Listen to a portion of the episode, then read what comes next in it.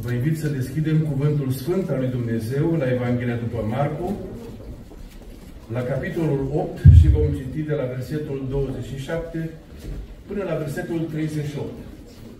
Evanghelia după Marcu, de la capitolul 8, începând cu versetul 27. Este Cuvântul lui Dumnezeu. Și Cuvântul lui Dumnezeu ne transmite gândul lui Dumnezeu. Și Biblia ne spune că atât cât sunt de sus cerurile față de pământ, atât sunt de sus gândurile lui Dumnezeu față de gândurile oamenilor. Cum am putea să pricepem gândurile lui Dumnezeu dacă n-am fi ajutați de Duhul Sfânt al lui Dumnezeu? De aceea, după citirea textului vom sta înaintea Domnului într-un moment de rugăciune. Și vom cere ca Duhul Sfânt, care a inspirat Scripturile, să ne lumineze mintea, să ne liniștească inima, să înțelegem cuvântul, să-L credem. În rugăciune cu voce tare, unul dintre frații din conducerea bisericii ne va conduce în această rugăciune. Iisus a plecat cu ucenicii săi în satele cezarei lui Filip. Pe drum le-a pus următoarea întrebare. Cine zic oamenii că sunt eu? Ei au răspuns, Ioan Botezătorul. Alții zic că ești Ilie, alții unul din proroci. Dar voi, a întrebat el, cine ziceți că sunt eu? Tu ești Hristosul, i-a răspuns Petru. Iisus le-a poruncit cu tărie să nu spună nimănui lucrul acesta despre el.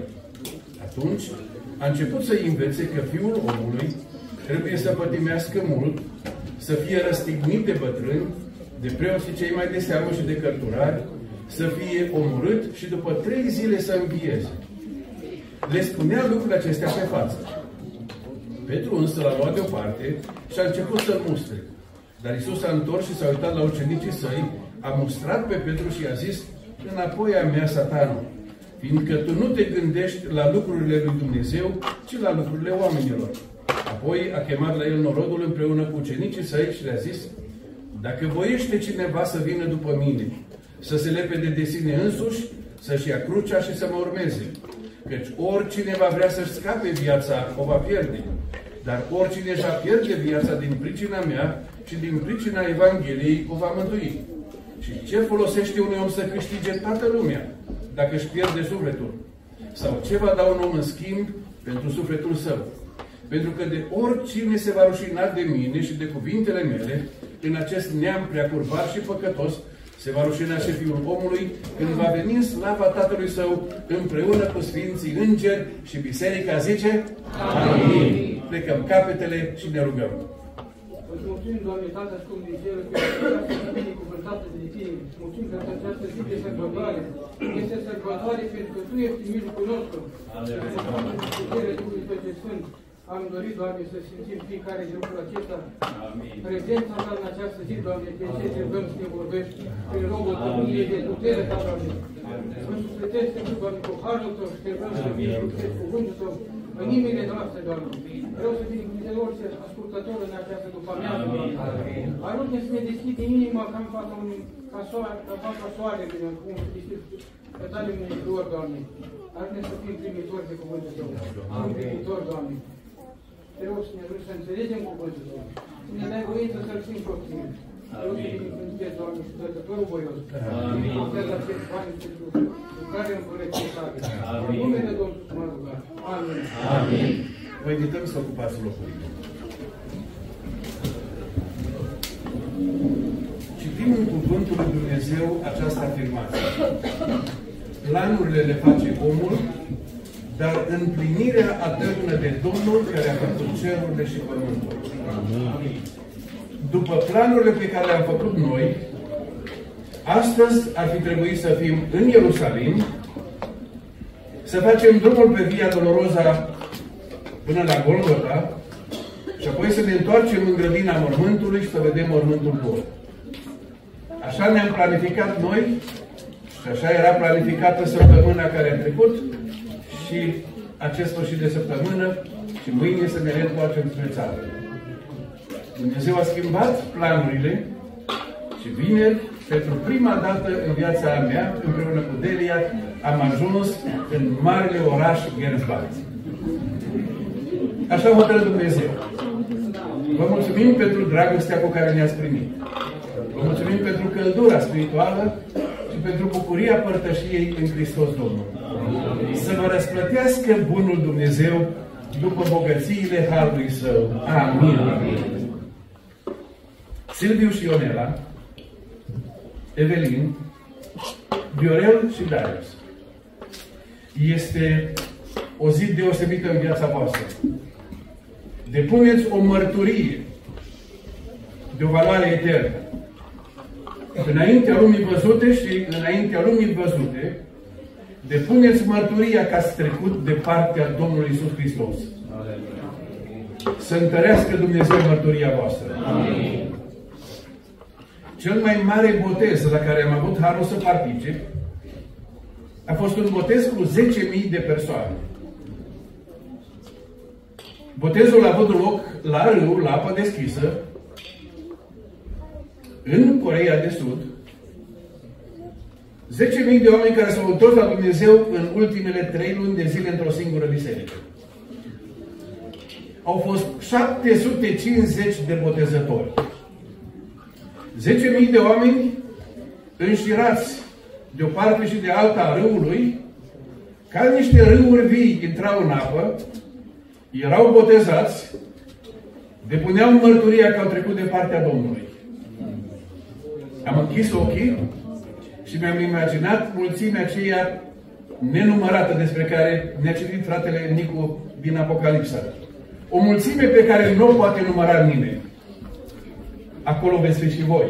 Amin. Acolo vom fi și noi cei care am trecut de partea Domnului. Celebrăm astăzi Harul lui Dumnezeu împreună. Și mesajul pe care l-am din partea Domnului pentru voi, pentru noi, este inspirat din cuvintele Mântuitorului. Contextul în care Domnul afirmă lucrurile acestea este unul interesant. Și-a luat ucenicii și i-a dus înspre partea de nord a țării, înspre cezarea lui Filip. O cetate romană, o cetate dominată de cultura greco-romană. O cetate renumită prin numărul mare de zeități la care se închinau oamenii din cetatea respectivă.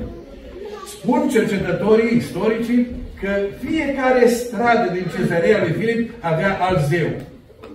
Și fiecare se închina la alt zeu, o cetate extrem de păgână, dar religioasă în păgânismul ei.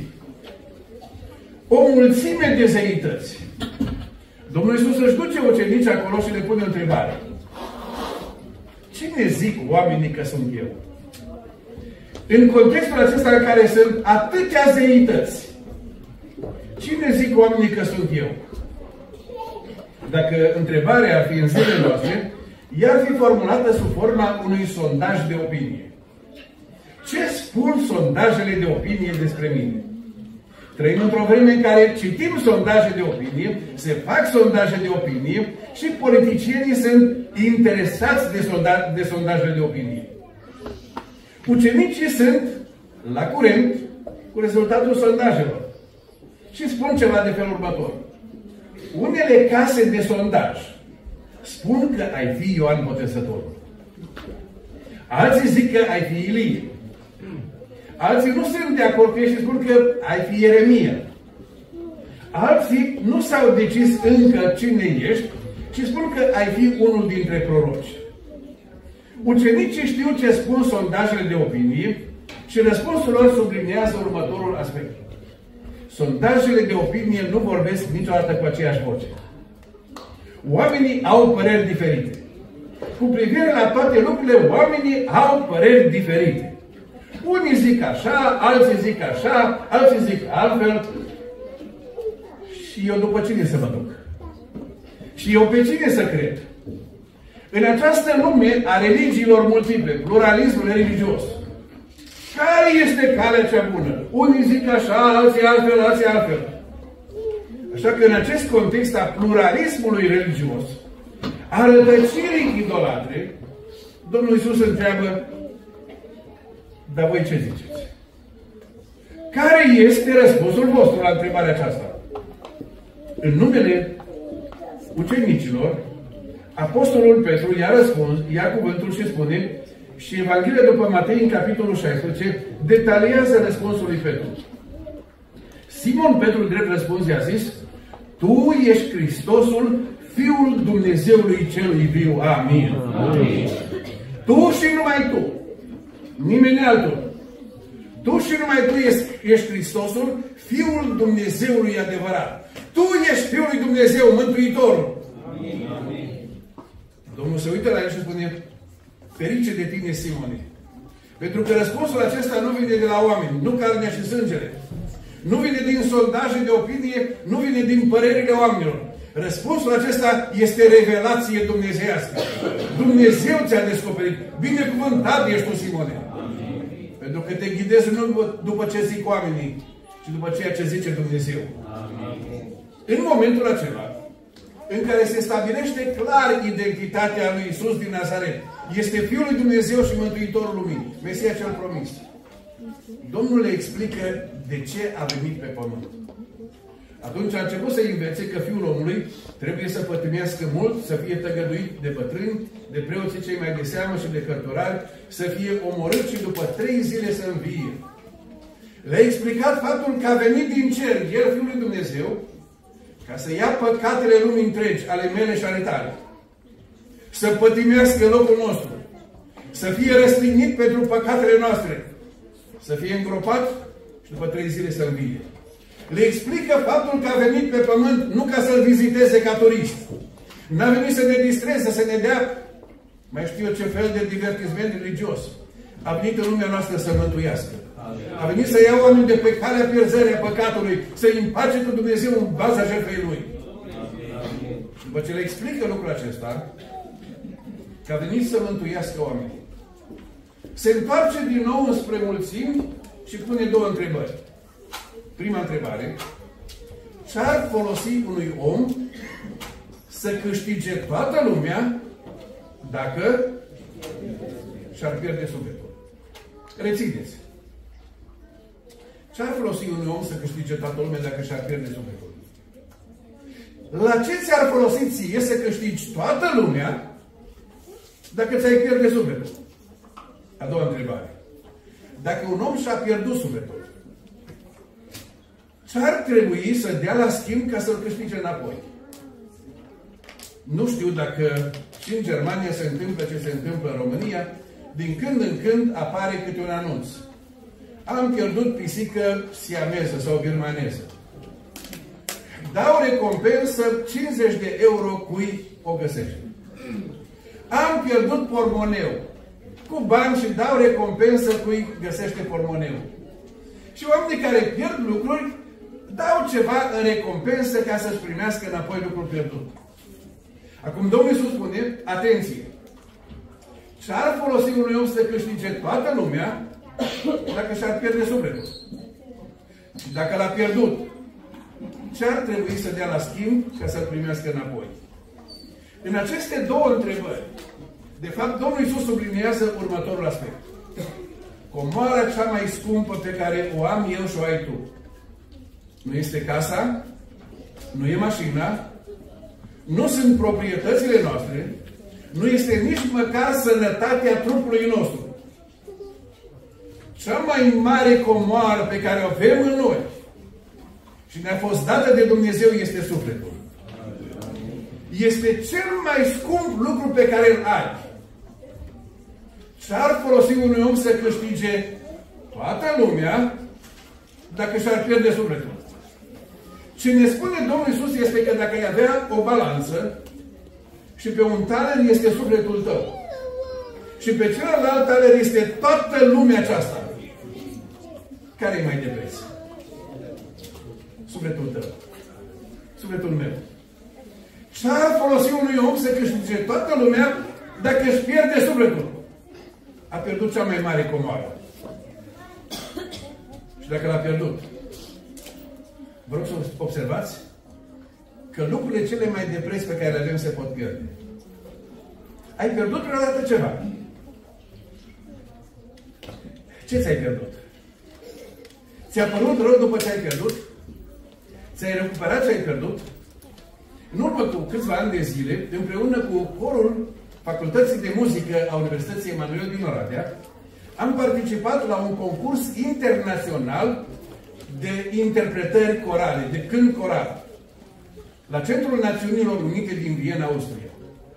Ne-am dus cu corul Universității Emanuel, corul din toate părțile lumii, și noi ne-am dus acolo ca o universitate creștină să ducem cântări creștine. De departe, corul nostru a fost cel mai bun dintre toate. Dar a fost o problemă. Juriul l-a chemat pe dirijor și a spus stăm în cumpănă să vă dăm medalia de aur, dar la gala laureaților am vrea să cântați altfel de cântări decât alea cu care ați venit în competiție. N-aveți ceva cântece din astea așa, mai, mai pe placul lumii. Și dirijorul nostru a spus, noi suntem o universitate, universitate creștină, noi cântăm pentru slava lui Dumnezeu. Amin. Drept urmare, nu ne-a dat medalia de aur, ci ne-a dat-o pe cea de argint, și au dat medalia de aur la un cor din uh, Africa care au imitat maimuțele în junglă. Dar s-a terminat și competiția și gala laureaților și ne pregăteam să ne întoarcem spre casă. Înainte de intrarea României în Uniunea Europeană, când circulam cu pasapoarte și cu vize. Așa că ne-am pregătit, ne-am adunat toate lucrurile, ne-am urcat în autocar și în autocar am rugat studenții să-și verifice pașapoartele. Și unul dintre băieți și-a căutat și nu-i pașaportul. Ia geanta și o scormonește, nu-i pașaportul. Desface valiza și desface tot ce e acolo și nu-i pașaportul. Oprim autocarul, ne întoarcem unde, am, unde am găzduit și începe căutarea. În dulap, în sertare, în pat, sub saltea și nu-i pașaport. Drept urmare, l-am lăsat în Viena timp de o săptămână, până când consulatul român i-a dat ceva de călătorie spre țară. Dar acolo, la Viena, era cineva din partea orchestrei simfonice din Sankt Petersburg, Orchestra Simfonică Dimitri Shostakovich, una dintre marile orchestre simfonice ale lumii, și a spus, aș vrea să invităm corul acesta al vostru. Să avem un concert de Paști și să interpretăm împreună patimile după Matei, oratorul de Ioan Sebastian Bach. Așa că ne-am pregătit și ne-am dus în Rusia. Dar când ne-am dus în Rusia, am făcut următorul lucru. Împreună cu studenții de la muzică, am luat și un băiat de la facultatea de management. Și slujba lui a fost următoare.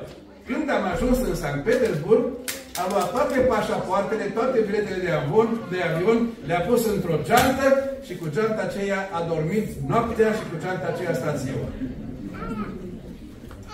Studenții au fost un pic uh, deranjați de faptul că ce suntem noi gângă să...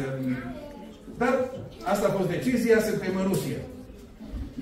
S-a terminat concertul, un concert în care studenții noștri au ridicat sala în picioare să se roage Tatăl nostru. O mărturie deosebită. S-a terminat și în ultima zi a lăsat să meargă în oraș să-și cumpere suveniruri, amintiri pentru cei de acasă. În timp ce erau în metrou, în Sankt Petersburg, la unul dintre studenți i s-a furat pormoneu toți banii.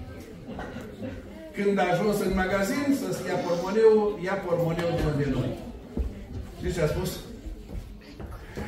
Îi mulțumesc lui Dumnezeu că n-am avut pașaportul la mine. Că e una să stai o săptămână în Viena, dar e alta să stai mult în Rusia. Așa că ne-am întors spre țară. Învățând că poți pierde lucruri de valoare. Numai că Domnul Iisus nu spune nici despre pașaportul tău, nici despre pormoneul tău. Domnul spune, ce ar folosi unui om să-și piardă sufletul? Înțelegi că ce ai mai de, de preț se poate pierde? Și dacă l-ai pierdut, poți da ceva la schimb? Ce ai putea să dai la valoarea sufletului tău? Cât valorează sufletul tău? Domnul spune mai mult decât toată lumea aceasta. Dacă este atât de important sufletul, atât de scump, e normal să ne întrebăm oare ce este. Oare ce e sufletul? Răspunsul avem în Cuvântul lui Dumnezeu, în Cartea Geneza, în capitolul 2, unde avem istoria creației Universului în capitolul 1 și apoi se reia istoria creației omului în capitolul 2. Și în versetul 7 din Geneza 2 citim Domnul Dumnezeu l-a făcut pe om din țărâna pământului și i-a suflat în nări suflare de viață și omul s-a făcut astfel un suflet viu. Aici ne explică Dumnezeu din ce ne-a făcut, din ce material ne-a creat. Și Biblia spune, Dumnezeu ne-a creat dintr-o parte materială, din țărâna Pământului. Noi oamenii suntem făcuți dintr-o parte materială, din Pământ. Dar nu suntem numai țărână. În țărâna aceea, în partea aceea materială, Dumnezeu a suflat suflare de viață. Este o parte spirituală din Dumnezeu. Nu suntem numai țărână. Suntem și suflare dumnezeiască. Și omul s-a făcut astfel un suflet viu prin suflare dumnezeiască. Este o parte materială și este o parte spirituală.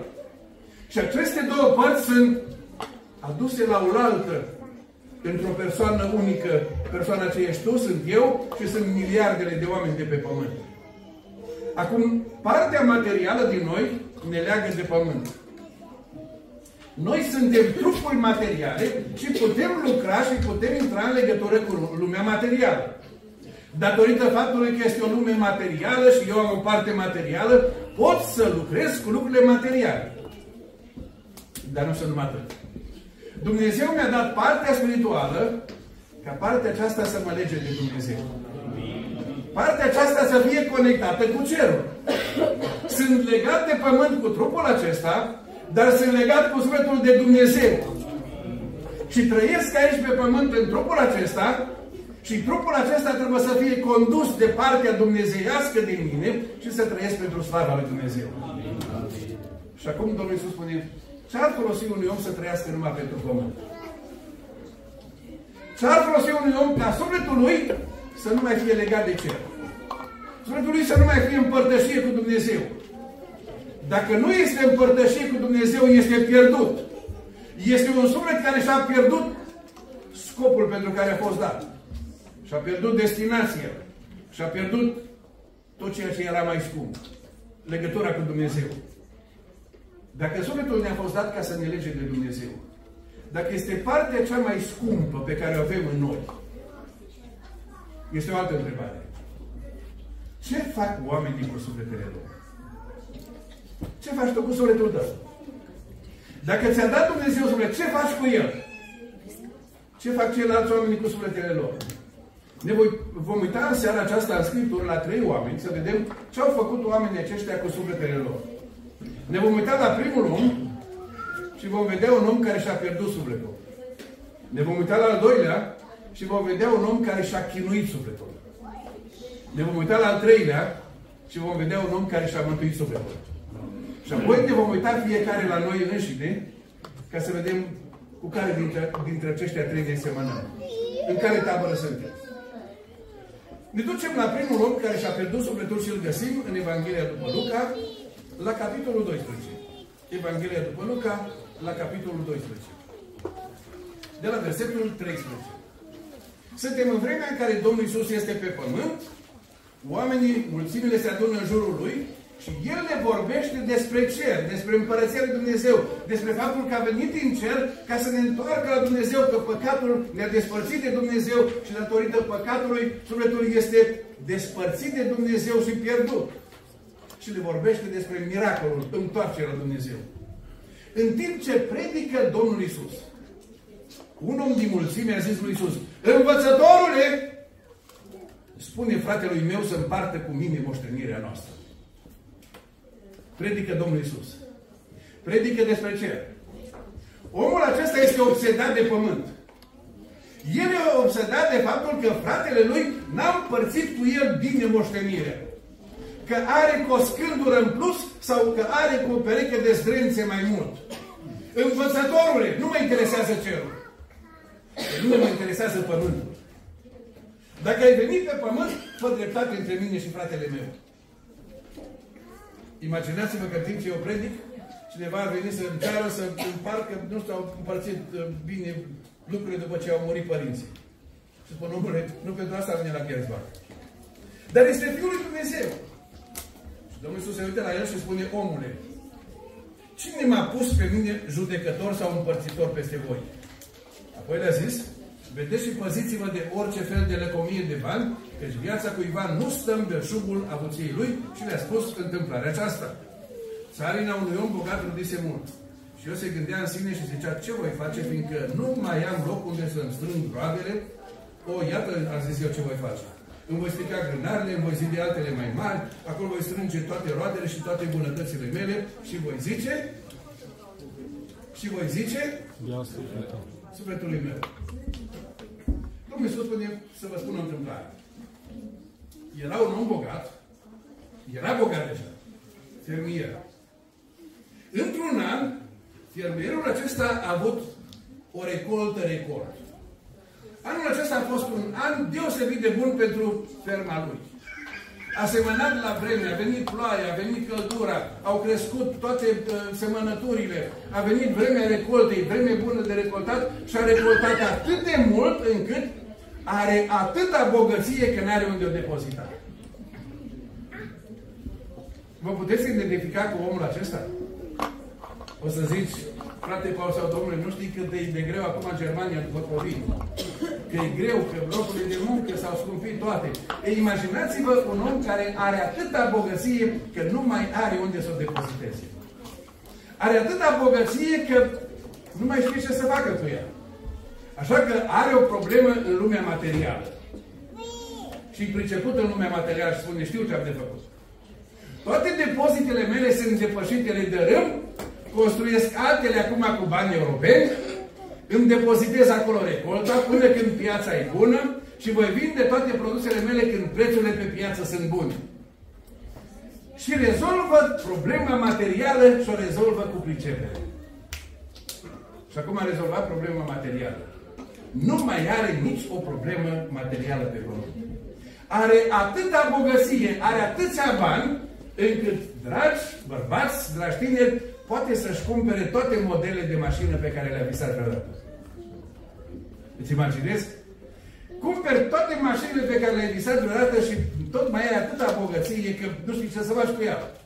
Sau Stimate doamne, stimate surori, poți să-ți cumperi toate bijuteriile, toate toaletele din lume pe care le-ai visat vreodată și tot mai ai cheltuit toți banii.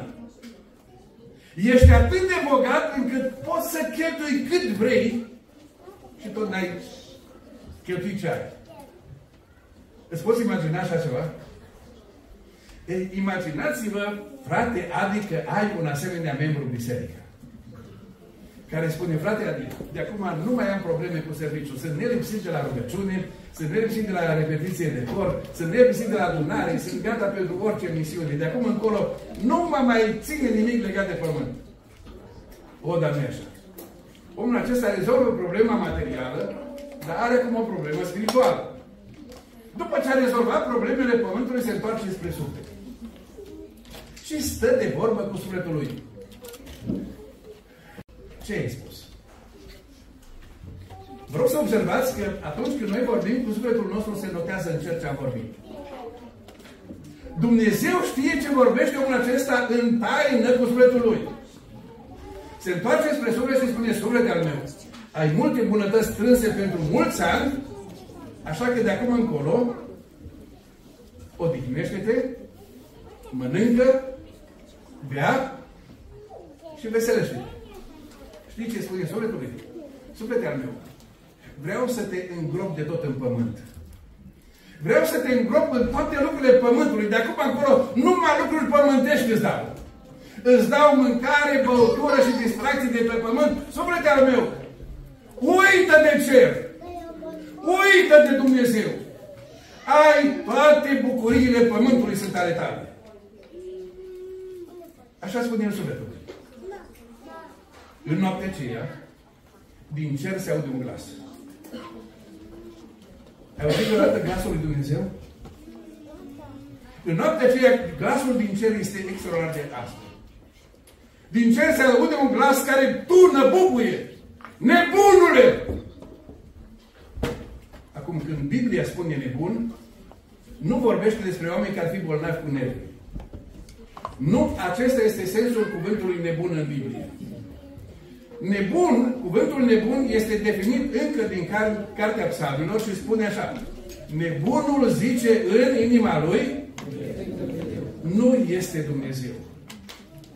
Nebun este omul care trăiește pe pământ ca și când n-ar exista Dumnezeu. Dumnezeu spune, nebunule, Crezi că poți trage zurătul în gunoaiele pământului, în mocila pământului, ți-a fost dat ca să te lege de Dumnezeu? Îți bagi joc de ce ți-a dat Dumnezeu? În noaptea aceasta ți se ura înapoi sufletul. Noaptea aceea. Omul care și-a planificat o viață de distracție a plecat de pe pământ cu sufletul pierdut pentru totdeauna. S-a dus pentru totdeauna în iad. În timp ce noi suntem în biserică, el este în iad. O, Doamne, te rugăm, cercetează-ne. Să nu cumva să audă vreunul dintre noi într-o zi nebunule. Pentru că Dumnezeu l-a trimis pe Fiul Său în lumea noastră să ne caute, să ne mântuiască, să ne întoarcă la Dumnezeu, să ne lege iar de cer, din robia pământului. S-ar folosi un om să câștige toată lumea dacă și-ar pierde sufletul. Al doilea om este omul care și-a chinuit sufletul. E un om ciudat. E un personaj interesant. Citim lucrul acesta în 2 Petru, capitolul 2, de la versetul 4, când apostolul pune o serie întreagă de întrebări pentru a scoate în evidență faptul că Dumnezeu este drept și judecă drept. Așa că, dacă n-a cruțat Dumnezeu pe îngerii care au păcătuit și aruncat în adânc unde stau înconjurați de întuneric, legați cu lanțuri și păstrați pentru judecată, dacă n-a cruțat el lumea veche ce a scăpat pe noi, acest propovăduitor al neprihănirii împreună cu a șapte inși, când a trimis potopul peste o lume de nelegiuiți. Dacă o sândit el la peire și a prefăcut în cenușă cetățile Sodoma și Gomora, ca să slujească de pildă pentru cei ce vor trăi în nelejuire, și dacă a scăpat pe neprihănitul lot, care era foarte întristat de viața destrăbălată acestor stricați, căci neprihănitul acesta care locuia în mijlocul lor, își chinuia în toate zilele sufletul lui neprihănit din pricina celor ce vedea și auzea din faptele lor nelegiuite. Omul acesta este descris în Biblie om bun care își chinuia sufletul. E om bun, dar își chinuie sufletul. Cine este Lot și cum își chinuie sufletul? Îl găsim pe Lot în Cartea Geneza, încă din finalul capitolului 11, și apoi din capitolul 12 și 13 este descris cu mai multe detalii. Este nepotul patriarhului Avram. Când tatălui a murit și el s-a legat de unchiul Avram. Când Avram a avut întâlnirea cu Dumnezeu, când Avram s-a legat de cer, întâlnirea cu Dumnezeu a schimbat viața lui Avram atât de profund, atât de radical, atât de glorios, încât Lot s-a lipit cu toată ființa lui de unchi Avram. A fost impresionat de ceea ce s-a întâmplat cu unchiul Avram. Ai fost vreodată aproape de un om al lui Dumnezeu? Ai simțit că sufletul tău respiră, e înviorat că ești în prezența unui om al lui Dumnezeu? Lot este în prezența lui Avram, tatăl tuturor credincioșilor. Și când Avram pleacă spre țara făgăduinței, Lot pleacă împreună cu el. Și Biblia spune în capitolul 13, la versetul 5, Lot, care călătorea împreună cu Avram, avea și el oi, boi și corturi și ținutul acela nu mai încăpea să locuiască împreună, căci averile lor erau așa de mari, încât nu puteau să locuiască împreună. Pornesc din Haldeia înspre țara Canaanului. Pe drum Dumnezeu îi binecuvintează cu bogății materiale. Și Avram și Lot primesc din partea lui Dumnezeu bogății, bunăstare materială, și ajung la un moment dat atât de bogați încât nu mai pot locui împreună. Vă rog să rețineți, oamenii bogați nu pot locui împreună. Oamenii bogați n-au loc împreună. Așa spune. Erau așa de bogați că nu mai aveau loc împreună. La sărăcie oamenii au loc împreună. După ce a venit colectivizarea în România, și a luat tot pământul de la familia noastră, cum a luat de la alții, noi am rămas săraci lipiți pământului ca familie. Tata, mama și trei băieți. Eram atât de săraci încât nu puteam încălzi iarna decât o singură cameră și în camera aceea dormeam toți cinci. Tata și mama într-un pat și noi trei băieți în alt pat. Și nu era pat din ăsta king size, Și era pat din ăla ca la țară și dormeam în felul următor. Doi dormeau cu capul într-o parte și celălalt la picioarele lor cu capul în altă parte. Ei, imaginați-vă, eu fiind cel mai mic, unde credeți că m-am pus? Eram așa de săraci încât încăpeam toți într-un pat. Eram așa de săraci încât încăpeam toți într-o singură cameră. E astăzi când sunt înstăriți, soțul vrea camera lui cu televizorul lui, soția vrea camera ei cu televizorul ei, băieții vor camera lor cu computerul lor. Fiecare vrea camera lui, fiecare vrea mașina lui. Suntem așa de bogați că nu mai putem sta împreună nici la nașterea Mântuitorului, nici la învierea Mântuitorului. Suntem așa de bogați încât nu ne mai suferim unii pe alții. Așa ajung Avram și Lot. Bogați și nu mai încap împreună. Și datorită faptului că nu încap împreună, încep să apară tensiuni. Și Avram este un om al lui Dumnezeu care nu-i robul pământului, spune Lot. Nu ne certăm pentru lucrurile de pe pământ. Noi avem o altă destinație, Lot. Decât să ne certăm pentru lucrurile de pe pământ, mai bine ne separăm. Alegeți tu partea care vrei din țară și dacă tu iei la stânga, eu mă duc la dreapta, dacă tu mergi la dreapta, eu mă duc la stânga. Așa că Avram i-a zis lui Lot, te rog să nu fie ceartă între mine și tine, între păsitorii mei și păsitorii tăi. Nu-i oare toată țara înaintea ta, mai bine depărtează-te de mine. Dacă a fost la stânga, eu voi apuca la dreapta. Dacă a fost la dreapta, eu voi apuca la stânga. Și Lot și-a ridicat ochii și a văzut toată câmpia Iordanului, care era bine udată în întregime, înainte ca să dimicească Domnul Sodoma și Gomora până la soare. Era ca o grădină a Domnului, ca țara Egiptului. Un moment extraordinar. Lot, alege tu de pe pământ ce vrei. Și Lot se uită la tot ce vede înainte ochilor și observă unde sunt comasate toate bogățiile țării Canaan. Și spune lui Avram, eu vreau partea aceea, acolo sunt bogățiile. Tu rămâi aici cu dealurile astea golașe și uscate. Tu rămâi aici în pustietatea și în sărăcia asta, vreau eu să iau toată partea aceea. Momentul acela este un moment în care este la iveală ce se întâmplă, cum se deformează caracterul unui om când este legat de pământ. Uneori încerc să ilustrez în felul următor. Imaginați-vă că ai venit în Germania în urmă cu 30 și ceva de ani după ce s-au deschis granițele. Ai venit aici și ai venit cu bocceluța în mână. Dumnezeu ți-a dat sănătate, ți-a dat pricepere, te-ai apucat de lucru, te-ai te apreciat, ai învățat și limba germană și dacă ai pornit de la ceva foarte, foarte modest, când ai ajuns aici, atât ai putut să-ți cumperi în primele luni de zile un trabant.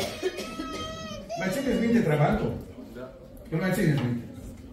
Ți-ai cumpărat un trabant și ți-ai înșghebat undeva pe o bucată de pământ pe care ai cumpărat-o un fel de bucătărioară din aia, un fel de, de cocioabă din aceea ca să stai în ea, dar era a ta că ai început de acolo. Și ai stat acolo și te-ai dus la serviciu cu trabantul și ai lucrat, ai făcut economii, Dumnezeu ți-a dat sănătate și pricepere și ți-ai construit o casă frumoasă cu etaj și ți-ai cumpărat un Mercedes. Și când ai avut toată bunăstarea asta, ți-ai adus aminte că de unde ai venit tu ți-a rămas un nepot al nimănui sărac și bătut de soartă. Și a zis, dar cum să las acolo? Îl aduc aici la mine și o să-și facă și el o rost în viață. Și de unde am început, eu o să înceapă și el. Așa că l-ai adus și i-ai dat bucătăriul acel unde ai stat la început și i-ai dat trabantul. Și a spus, nepoate, vreau să-ți dau și ție un, un început ca să-ți faci o rost în viață. Și nepotul ia trabantul și se mută acolo în căsuța aceea, dar pe măsură ce trec lumile și trec, trece timpul, și tu pleci de acasă, observi cu surpriză că nepotul se mută în, cam, în casa ta mare și că îți ia Mercedes-ul și umplă cu el brambura prin Germania și zice și până în Franța și până în Spania. Și te uiți la nepotul tău care este tot mai obraznic, este tot mai pretențios și este tot mai nesuferit. Și într-o zi spui nepoate, trebuie să clarificăm lucrurile. Uite aici tot ce avem. E casa asta mare cu etaje, e Mercedes-ul, e bucătăria aceea, e Trabantul. Alege ce vrei ca să fie pace între noi. Și ne spune, e normal, vreau casa cu etaj, Mercedes-ul, du-te tu acolo. Ce îi spune? Ai obraz? Ai obraz? Adică mă scos din moștenirea mea, Lot a făcut ceva mult mai urât de atât. Dumnezeu i-a promis țara lui Avram. Și Lot spune, o vreau eu. Nu e a ta. Te scot din moștenirea ta. Vreau țara. Vreau să fiu legat de pământ. Vreau pământul. Și alege partea dinspre Sodoma și se duce încolo și spune, oamenii din Sodoma erau răi și afară din cale de păcătoși împotriva Domnului. Acolo unde își alege el. Dar sunt bogății, dar sunt oameni stricați. Citim mai departe în Cartea Genezei că încet, încet Lot se duce spre Sodoma și ajunge în Sodoma, își cumpără casă, pământ, își face casă, se stabilește în Sodoma și ajunge pe o funcție de conducere în Sodoma. Și în capitolul 19 îl găsim pe Lot în cetatea Sodomei. Și Biblia ne spune că în cetatea Sodomei își chinuie sufletul. Dar cum își chinuie sufletul? Păi după ce ajunge acolo vrea să socializeze, să intre în legătură cu oamenii din Sodoma. Și așteaptă să intre în legătură cu vecinul din dreapta și așteaptă un moment și constată că vecinul din dreapta este stricat, e sodomit. Și Lot spune, nu, nu vreau. Cel din stânga, poate e mai cum se cade. Și ăla este așa, nu vreau, cel din, din față, cel din spate. Și constată că cetatea este plină de oameni stricați. Dar cum să trăiesc aici? Și în fiecare zi Lot se chinuie în mijlocul Sodomei. Într-o noapte. Doi îngeri lui Dumnezeu vin din cer la Sodoma. Și aici este capitolul 19. Doi îngeri vin din, din cer la Sodoma ca să-l scoată din Sodoma. Și spun Lot, ce ai aici, ia soție, ia copii, ia cineri, ia fete și ieși afară din Sodoma. O noapte întreagă. Doi îngeri vor să se lupte că o să scoată. Pentru că oamenii din Sodoma sunt din cale afară de stricați, vor să-și bată joc și de îngeri și Lot iese afară la ei și în capitolul 19, versetul 6 citim Lot a ieșit afară la ei, la ușă, a cuiat ușa după el și a zis, fraților, vă rog, nu faceți o asemenea răutate. Și înainte de a citi versetul următor, am o întrebare. Care sunteți tați și Dumnezeu va binecuvântat cu fete? Mâna sus, tații de fete. Vă mulțumesc. Și pe noi ne-a binecuvântat Dumnezeu cu două fete deosebite, seamănă cu mama lor. Ascultați ce spune Lot. Iată că am două fete care nu știu de bărbat. Am să vi le aduc afară și le veți face ce vă va plăcea. Adică am două fete cinstite vi le aduc în stradă să vă bate joc de ele. Ai putea face așa cu fetele tale? Dragii mei, nici dacă mă tai în bucăți. Dar Lot este mai legat de Sodoma decât de fetele lui. S-a dezlipit de cer. Și este pe punctul de a-și nenoroci casa. O noapte întreagă. Doi îngeri se luptă cu el și abia spre dimineață îl scot pe el și pe cele două fete. Soția lui se întoarce înapoi și este transformată în slăb de sare. O, Doamne! Își chinuie sufletul. Dar nu e gata să iasă de acolo. Cunosc oameni care au crescut în familie de pocăiți. Au crescut în biserică. Au fost la școala copiilor. Au învățat cântări ca și copii, au învățat versete, au învățat versete din Biblie. A venit vremea și au mers la școli și au ajuns pe funcții mari și s-au tot îndepărtat de Dumnezeu, s-au îndepărtat de biserică și trăiesc într-o lume extrem de afluentă și cu poziții foarte mari. Din când în când se adună la o altă, că se cunosc între ei, se adună la câte unul, cu ocazii diferite, iau cina împreună, mănâncă și servesc câte un pahar de băutură. Și după ce au băut un pahar în plus și încep să fie un pic nostalgici, câte unul de ei zice, auzi, vă aduceți aminte de cântarea aceea pe care o cântăm noi la copii? Și o fredonează și ceilalți cântă cu el. Și plâng, le curg lacrimi. Și altul zice, dar cântarea cealaltă, ți aduce aminte? Și cântă și cântarea aceea. Și cântă și plâng, și plâng și cântă. Se cheie seara, pleacă și se duc pe același drum mai departe. După o lună, două se adună din nou, mănâncă, beau, cântă și plâng, plâng și cântă și pleacă. De zeci de ani sunt așa. De zeci de ani își chinuie sufletul, dar nu pot să iasă de acolo. Pentru Lot au venit doi îngeri ca să-l scoată. Dar, dragii mei, pentru noi Dumnezeu n-a trimis doi îngeri. Pentru noi a trimis chiar pe Fiul Său. Pentru noi a trimis pe Fiul Său ca să ne spulgă din lumea aceasta. Te recunoști, ești acolo și îți chinui sufletul. Ești chinuit, ești frământat, ești necăjit. Dar n-ai putere să ieși de acolo. Este un Hristos, Domnul, care a venit să te scoată de acolo. Este Fiul lui Dumnezeu care are toată puterea în cer și pe pământ. Nu-ți chinui mai departe sufletul. Om cu suflet chinuit. Poate că o să zici, frate Paul, dar n-aveți și ceva care să ne aducă înviorare. N-aveți și ceva care se încheie frumos. Ba da. Ne vom uita la omul care și-a mântuit sufletul. Întoarceți vă la Evanghelia după Luca, la capitolul 19. Capitolul 19 din Evanghelia după Luca. Este ultima călătorie a Domnului Iisus prin el, prin Ierihon se duce spre Ierusalim, este ultima călătorie, începe săptămâna patimilor, urmează arestarea, urmează judecata, urmează condamnarea și moartea lui.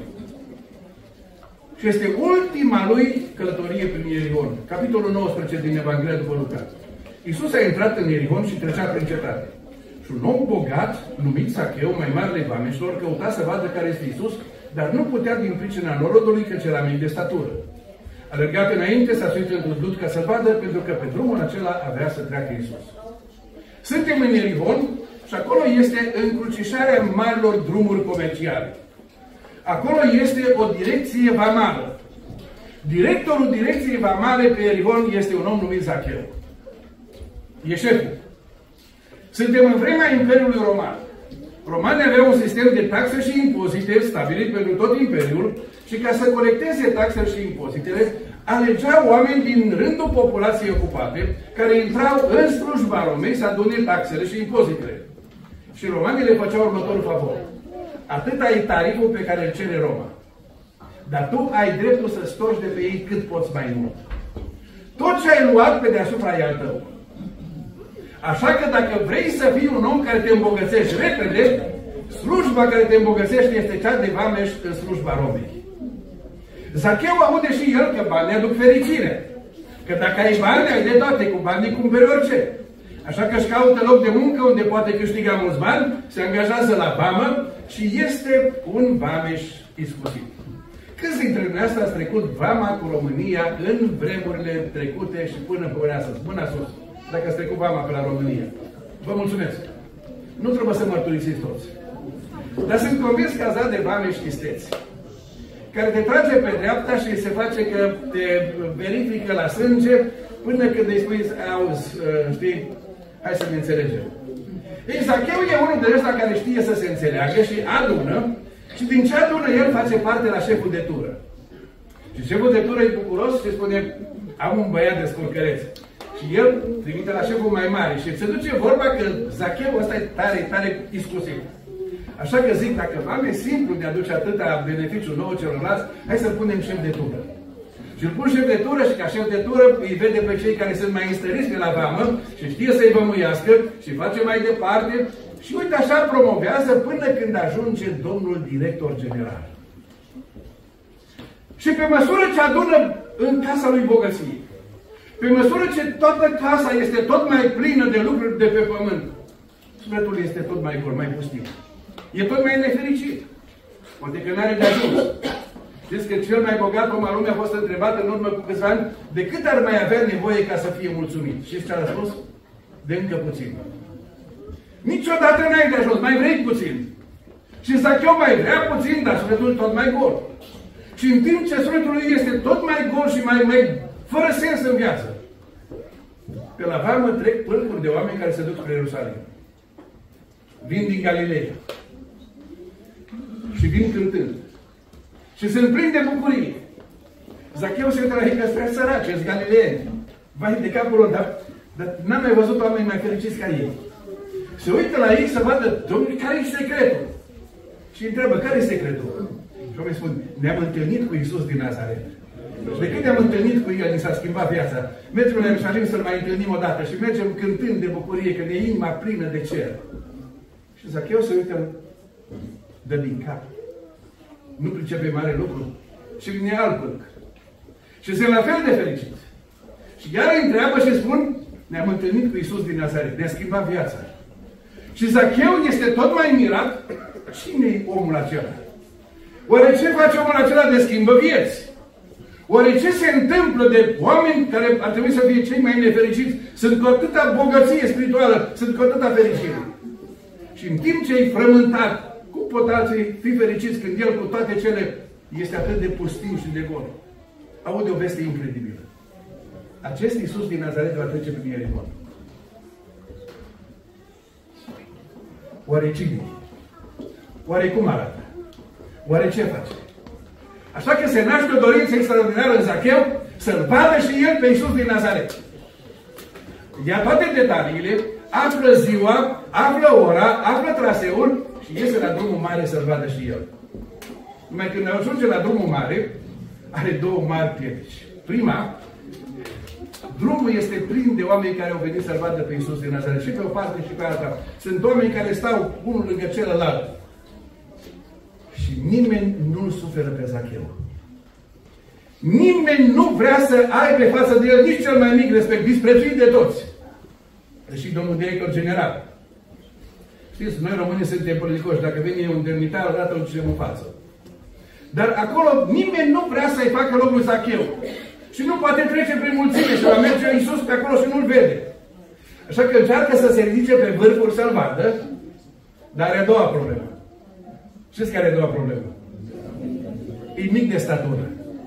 Cum dacă ești mic de statură și ai în fața ta niște oameni ca fratele care e aici cu stația de 2 metri, n-ai cum să îl vezi. E mic de statură, se ridică, sare, dar nu vede. Știi?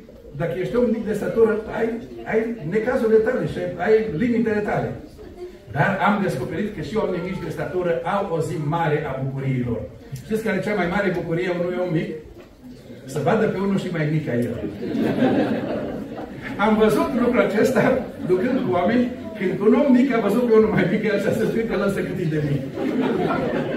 Dar Zacheu nu are nici bucuria asta, că e cel mai mic dintre toți. Ar vrea să-l vadă, sufletul arde în el. Așa că vine o idee. Aleargă înaintea tuturor pe șosea, pe stradă. E un copac acolo, e un bun. Se urcă în copac. Domnul director general, urcat în pom. Atât e de mare dorința că nu-l poate opri nimic. Vrea să-l vadă pe cel care schimbă vieți. Și se uită la mulțimea care vine și mulțimea aceea este Isus. Și Zacheu se uită printre frunze, printre ramuri să-l vadă. Și coloana se apropie. Mai sunt câteva minute. Și Zacheu se uită să nu piardă nimic. Și coloana se apropie. Și mai sunt câțiva pași. Și Zacheu se uită, se pleacă să-l vadă. Că dacă schimbă vieți, să văd cum schimbă. E gol sufletul. Și este în dreptul lui și încă un pas și-a plecat. Și-a pierdut. Și Zacheu este cu sufletul la gură. În momentul acela, Iisus se oprește. Se uită și spune, Zacheu, te cunosc pe nume. Zacheu, știu ce e în inima ta. Zacheu, dă-te jos. Căci astăzi trebuie să rămân în casa ta. Zachei, nu o să mă vezi printre frunze și crengi. Zachei, mă vei vedea față în față la tine acasă. Amen. Vom sta de vorbă împreună. Zice Biblia, Zacheu s-a dat jos în grabă, în original prin alunecare. N-a mai stat să coboare elegant și a dat drumul prin, pe trunchiul copacului, a coborât jos, a alergat înaintea Domnului, a deschis casa și în scena următoare, Domnul Iisus este în casa lui Zacheu. Imaginează-ți că ar fi la tine acasă. Cum l-ai primit? Ce protocol ai avea pentru Domnul Iisus că vine la tine acasă?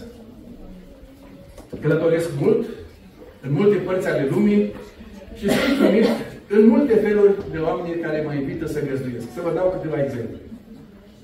Ajung la oameni care mă primesc să găzduiesc, să găzduiesc la ei mă duc la ei acasă, deschid casa, spune, aici e toată casa la dispoziția noastră, vă rugăm să ne iertați, noi avem de lucru și simțiți-vă ca acasă și pleacă.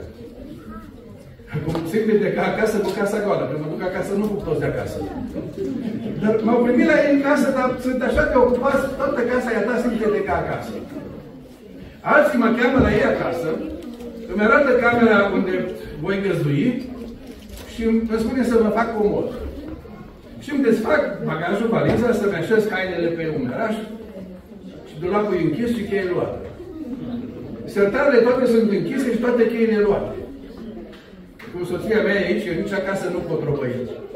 Nu pot robăi casa nimănui. Dar m-am chemat la ea acasă și toate sunt închise. Alții mă cheamă și mi-arată toată colecția lor, de mobilă, de bibelouri, de alte lucruri. Și eu nu sunt colecționar și zic, Dumnezeu să aibă milă de voi. Alții mă cheamă și spun, frate Paul, ați ajuns la noi acasă, cu ce vă putem servi ca să vă odihniți, să vă relaxați, să vă reface, suntem aici, la dispoziția dumneavoastră. Dar nu e vorba de mine și nici de voi. E vorba de Zacheu și de Domnul Isus. Domnul Isus intră în casa lui Zacheu. Omul care a crezut că dacă adună și își umple casa de lucruri materiale, va fi fericit. Și golpe din nou. Și acum este față în față cu Domnul Isus și primele cuvinte ale lui Zacheu. Iată, Doamne, jumătate din avuția mea o dau săracilor. Și dacă am năpostuit pe cineva cu ceva, dau înapoi în Doamne. A intrat în casa mea și mi s-a umplut sufletul de atâtea bogății. Mi sufletul atât de plin de bucuriile cerului încât m-am dezlegat de cele de pe pământ. Doamne, cele pe care le-am luat, le dau înapoi. Mă despart de pământ că sunt legat de cer. Aleluia. Și Domnul spune, astăzi a intrat mântuirea în casa aceasta. Astăzi a intrat mântuirea. Sufletul acesta se leagă de cer. E împăcat cu Dumnezeu. Este plin de bogățiile Harului. Un om cu suflet mântuit. Ce-ar folosi un om să câștige toată lumea dacă și-a pierde sufletul? Spune-mi cum este sufletul tău. Dacă ai pleca în veșnicie în noaptea aceasta, ai vedea fața lui Dumnezeu. Unde ți-ai petrece veșnicia?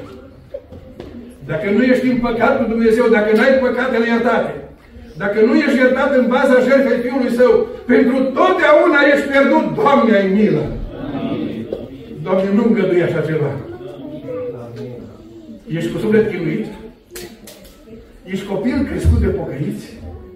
Ești copil care ai crescut în adunare? Și te-ai dus pe căile lumii și ești chinuit în sufletul tău? Sau n-ai avut harul să fii într-o casă de oameni care îl cunosc pe Dumnezeu și ai crescut într-un mediu atât de sărac, atât de pustiu spiritual și ți sufletul chinuit și te întrebi eu ce să fac? Fiul omului a venit să caute. A venit să dea o dignă și a spus, veniți la mine toți cei trudiți și povărați și eu vă voi da o dignă. O, Doamne, dacă e cineva chinuit ca lot, închide mâna și scoate-te acolo. Ieși de acolo din chinul acela, din robia aceea. Dar, dacă Domnul Iisus este la ușa invitare, dacă vrea să intre la tine în inimă, casa ta cea mai scumpă este casa sufletului tău, este casa inimii tale. Și fratele Adi ne-a vorbit la început despre casa inimii. Fiule, dă inima ta. Dacă inima ta se deschide înainte Domnului și spui, Doamne, mi-am umplut inima de toate gândurile și lucrurile pământului și mi-e viața pustie și amară și mi-e viața atât de seacă, Doamne, du bogățiile iertării tale în inima mea. Vino, Doamne, și mântuiește-mă. Cu care dintre te duci acasă? Ce o să scrie în cer în dreptul sufletului tău în noaptea aceasta? Ai vrea să scrie suflet mântuit? Suflet iertat în baza credinței în jertfa Domnului Iisus Hristos? Ne uităm cu drag la voi. Și binecuvântăm pe Dumnezeu pentru ziua aceea când va ieșit înainte. Pentru ziua aceea în care inima voastră cercetată de Domnul Dumnezeu s-a deschis. Să vă binecuvânteze Dumnezeu. Amin. Lucrarea Harului Dumnezeu în voi este pricina sărbătorii noastre. Îi mulțumim Mântuitorului că v-a găsit. Îi mulțumim că a fost cu voi în zile grele și în încercări. Că a fost cu voi în anii tinereții. Mâna Lui să fie peste voi. Amin. Sunt convins că vi doriți pe cei dragi să cunoască Harul Mântuirii. Ești gata să-i spui Domnului, Doamne, stau cu sufletul meu înaintea Ta. Și ce te vei ruga? Haideți să plecăm capetele rugăciunii. Așa cum stăm pe scaune, plecăm capetele rugăciunii înaintea Domnului.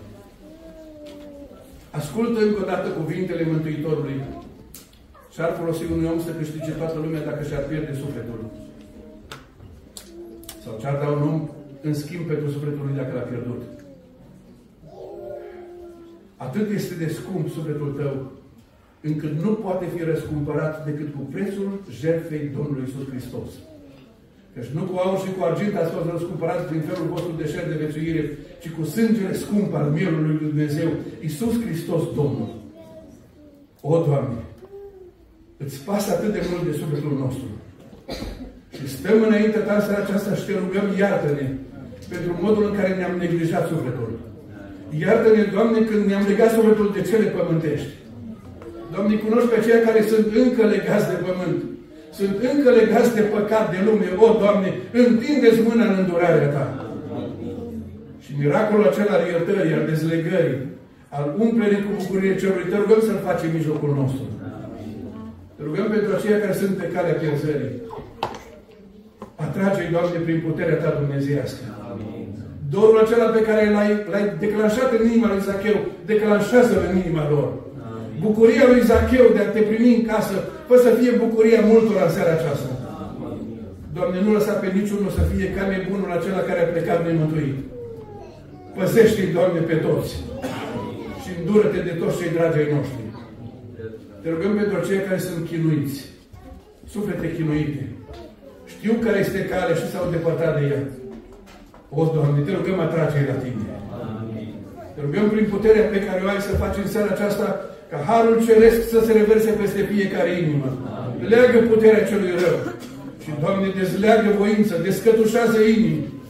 Și fă ca oamenii să vină la Tine, la Cel care ești calea, adevărul și viața, la Cel care ești pâinea vieții și apa vieții, Domnul al Domnilor și Împărat al Împăraților, Tu, Mântuitorul lumii. În numele Tău te rugăm prin Duhul Sfânt lucrează. Amin. Și acum stăm cu capetele plecate. Urmează încă două momente.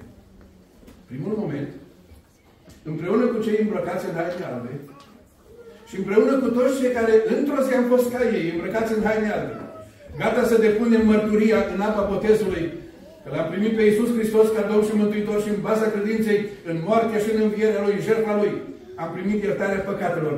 Ne vom ridica împreună cu ei, în evlavie, în reverență, și vom cânta împreună așa cum sunt la tine, din putere n-am tot fi sprijin. Mă spală în sângele vin, o mielule, eu vin, eu vin. Dar dacă n-ai avut un moment al întâlnirii cu Hristos, dacă n-ai trăit bucuria lui Zacheu, dacă n-ai trecut de partea Domnului în actul credinței din inima ta și a botezului, a botezului credinței, dacă știi că sufletul tău este pierdut sau chinuit, atunci te rog să rămâi pe scaun, în rugăciune, în reverență, cu următoarea întrebare. Ce-ar folosi un om să câștige toată lumea dacă și-ar pierde sufletul? Și ascultă chemarea celui care ne-a dat suflet. Și a venit să ne mântuiască sufletele. Ascultă chemarea lui care spune, veniți la mine. Și pe cel ce vine la mine nu-l voi zgoni afară.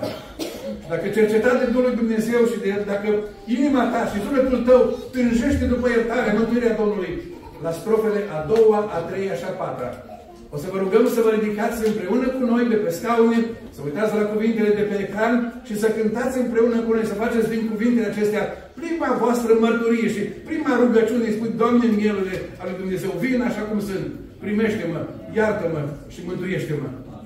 Acum, în Evlavie, cu aceia care ne-am întors la Domnul, am îmbrăcat haina botezului și am intrat în apă mărturisindu-L pe Hristos ca Domn. Doar cu aceștia la prima strofă împreună cu ei. Ne ridicăm în picioare și rog pe frații care conduc cântarea să vină în față la cântare. Ceilalți rămâneți pe scaune la prima strofă. Rămâi acolo în cercetare și spune Doamne, stau înaintea Ta și înaintea cercetării Duhului Tău, a Harului Tău. Stau înaintea mântuirii Tale, înaintea chemării cerești. Dacă cercetat de Duhul Dumnezeu, ești gata să spui, Doamne, și eu vin. Și eu îți cer iertare, și eu îți cer mântuire. La strofele a doua, a treia și a patra, o să vă rugăm să vă ridicați să cântați împreună cu noi. Haideți să cântăm pianul liniștit ca un murmur rugat înaintea lui Dumnezeu.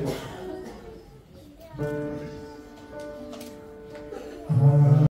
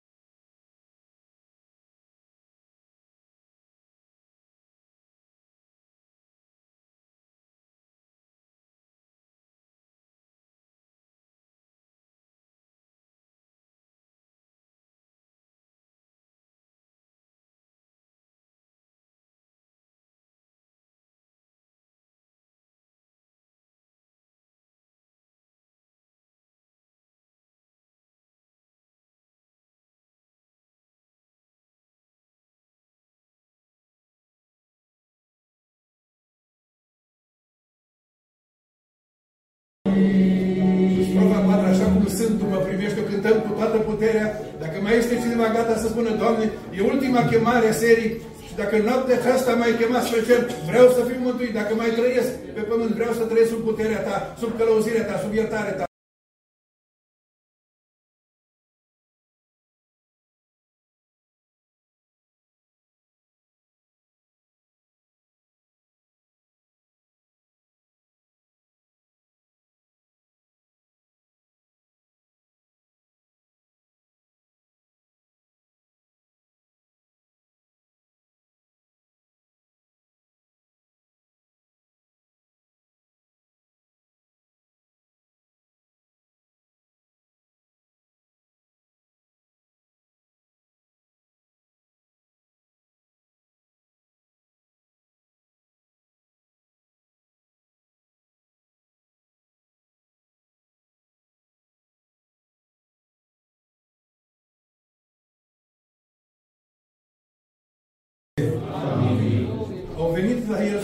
Suflete prețioase.